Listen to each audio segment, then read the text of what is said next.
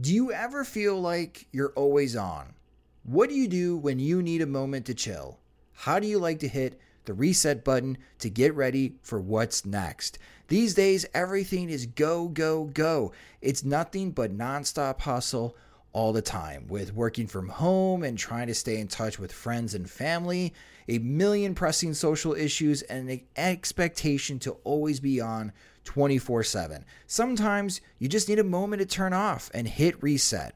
That's when you reach for Coors Light. It's made to chill. My moment to chill is watching baseball, especially when the White Sox are on. I like to have a Coors Light beside me. It's a great beer to have watching the games as it's cool and refreshing as the Colorado Rockies and even the mountains on my cans turn blue, telling me that it's time to hit reset. Sit back, relax, and hunker down for an evening of White Sox baseball. So when it's time for you to unwind, reach for the beer that's made to chill. Get Coors Light in the new look delivered straight to your door with Drizly or Instacart. Must be 21 years or older to enjoy. Coors Brewing Company, Golden, Colorado. And as always, celebrate responsibly. This is Sports Radio 670 The Score and 670thescore.com, Chicago Sports Station. If you knew that Abreu was available to be the runner there, would you have gone to him instead of Hendriks? Yeah, if I'd known that, I didn't know that. I checked the rule. That was why the, uh, the you know, guys on the bench came out and questioned me about, you know, that, that Liam was going to be the runner. I said, yeah, I know. So we didn't know it. Oh boy, oh boy, oh boy. Okay. Mully and Haugh, Chicago Sports Radio 670 the score. You're not going to trigger me, David, by playing that. I'm not going to get upset about it. Not when we uh, uh, we are delighted to have uh, Josh Nelson join us. Josh Nelson is uh, Mr. Sox Machine, does a great job. You got to hear the podcast and, of course, uh, follow them every morning. They do great breakdowns of the game. And Josh joins us now on the Al Piemonte Nissan hotline, Al Piemonte Nissan in Melrose Park on North Avenue or apnissan.com. Josh, good morning. How are you? Morning, Josh. Good morning. I don't know about you, Mully, but that does trigger me, and I already have a headache now this morning. Uh, no, it, I, I appreciate James Fegan of The Athletic asking that question directly to Tony La Russa and getting that instant feedback because it does give us additional insight that we haven't been getting the last couple of years because the beat reporters haven't been allowed to be in the clubhouse. And you get a lot more stories, in depth stories along a 162 game season about all the coaches and their personalities and what they do on a day to day basis. We're not getting those stories anymore because all these interviews are over Zoom. But I do appreciate James asking that question directly to Tony La Russa. So we get that type of feedback from Tony, understanding that he may have been told by somebody in the bench that Liam Hendriks didn't have to run.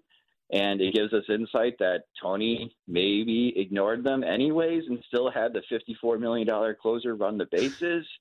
Uh, it's very telling right now what's going on the White Sox bench after 29 games. So when you hold people responsible, then Josh, when you when you process your yeah. frustration, and I saw you tweet yesterday, you had to go for a walk. When you're considering who to blame and how to how to cope, how much of it is on Tony La Russa and how much of it is that staff or his bench coaches who, you know, allowed this to happen or didn't speak up loudly enough? You know, that's a good question. How much does a Hall of Fame manager listen to his bench coach who's brand new in the job? That that's I think that's a key question here. And, you know, Tony, when he has made mistakes this season, he's been accountable. He blames himself during the, the media sessions. Uh, but I think he needs to start trusting his coaches a little bit more. I, I think he needs to understand, despite all of your experience, there are things about this game today and the way that the game is being played and the rules that we have in place that you may not fully understand. But someone like Joe McEwing, who was Rick Renteria's bench coach the last couple of years, and especially last year, does understand these rules uh, so maybe you need to listen to Super Joe a little bit more if he is trying to give you advice and let you know how certain situations play out. Uh, so I think there is a combination of maybe stubbornness from a Hall of Fame manager who has thought that he's been through every possible situation along his illustrious career. And yesterday was a situation he's never encountered. And he makes it sound like somebody was trying to tell him that you don't need to do this, but he did it anyways. So he may chalk it up as a learning experience. But boy, if I am in the, in the White Sox front office, that is a very angry phone call or text messages being sent down the chain. Because two days after Luis Robert is going to be out 12 to 16 weeks with a torn right hip flexor, you're having our $54 million closer run the bases. Come on, guys. We got to be smarter about this. And now every team is going to be laughing at us this morning because it's like, wow, the White Sox don't know the extra inning rules. Maybe we should try to play more extra inning games against them. Yeah, I, I, said to David, the only good news is that he, you know he didn't he didn't uh, roll uh, Garrett Crochet out there with the guy behind him because that always seems to end in disaster. With his two left feet. Oh for three yeah. in ten inning games. Look, I, I mean, you just said it, and I think that's the problem.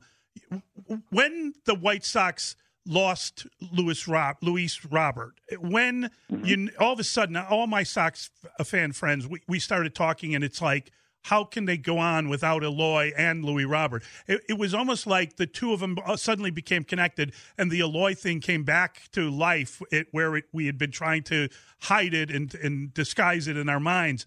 So that's a very difficult thing to have happen because it seemed like the one injury really was two injuries because it reminded you of the other injury. And then Adam Engel is hurt, and you never know when he's coming.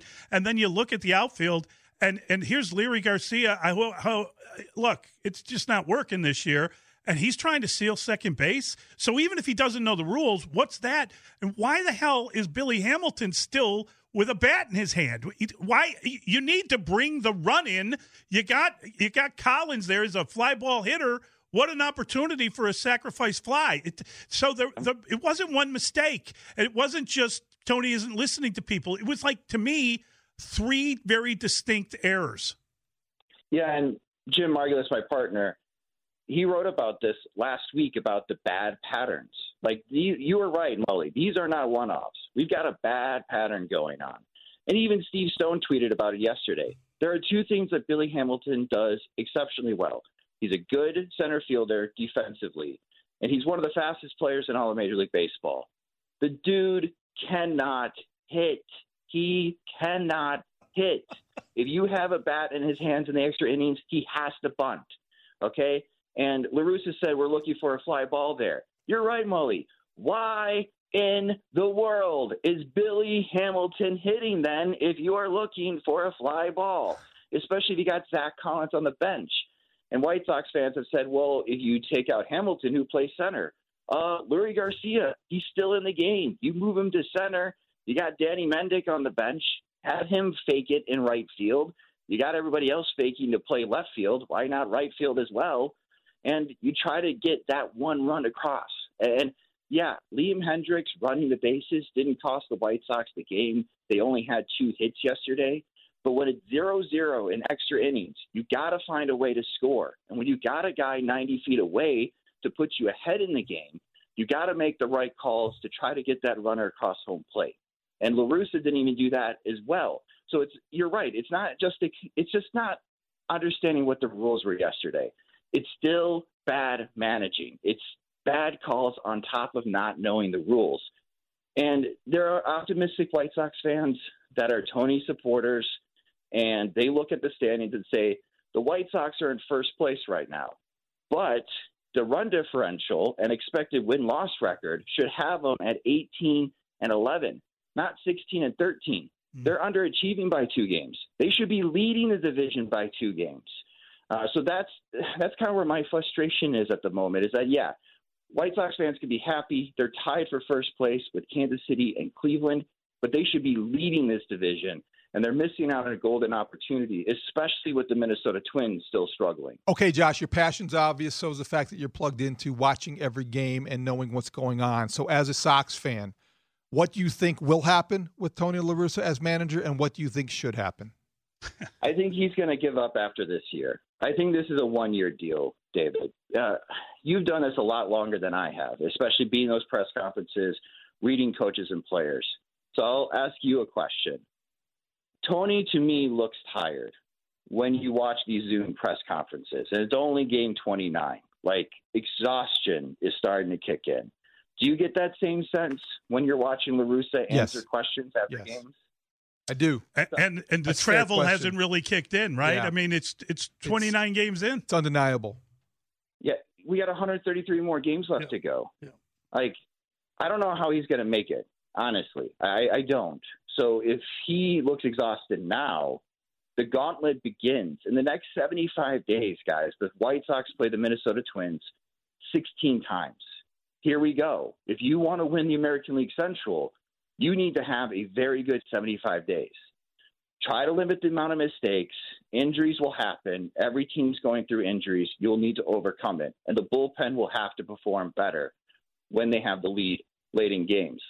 But over these next 75 days are going to be critical for the White Sox because they can even add more ground on their chief rival in this division because everybody assumes at some point the Minnesota Twins will wake up and start playing better baseball. And you don't want to be the reason why they start playing base, better baseball with that many games in such a short amount of time. So I think I think this is one and done, David. Like wherever the White Sox end up, if they win the World Series, great. I can retire again, going out on top. but if they don't, I don't I don't expect him to come back. I don't because I think he'll just be he'll just be tired. Then he'll be 77 year old Tony La Russa, and he may not have the energy for a second season. Josh, great work. You do wonderful work. Jim Margalus, the two of you, fantastic. Sox Machine, the place to go. The podcast is great, and uh, and and love your work. Thanks a ton for Good coming stuff, on. Josh. Thank you. Hey, no problem. Have a great morning, guys. That is Josh Nelson, and that that is a real. If you're a Sox fan, that's a real fun uh, place to go. And- Smart guy. Yeah, no question about it. All right, we're going to uh, get to your phone calls. A lot of people want to check in. 312 644 6767. That's the telephone number. It's Mully and Haugh, Chicago Sports Radio, 670 the score. Sugar Ray Leonard, Roberto Duran, Marvelous Marvin Hagler, and Thomas Hearns. Legends, whose four way rivalry defined one of the greatest eras in boxing history. Relive their decade of dominance in the new Showtime sports documentary, The Kings, a four part series premiering Sunday, June 6th, only on Showtime.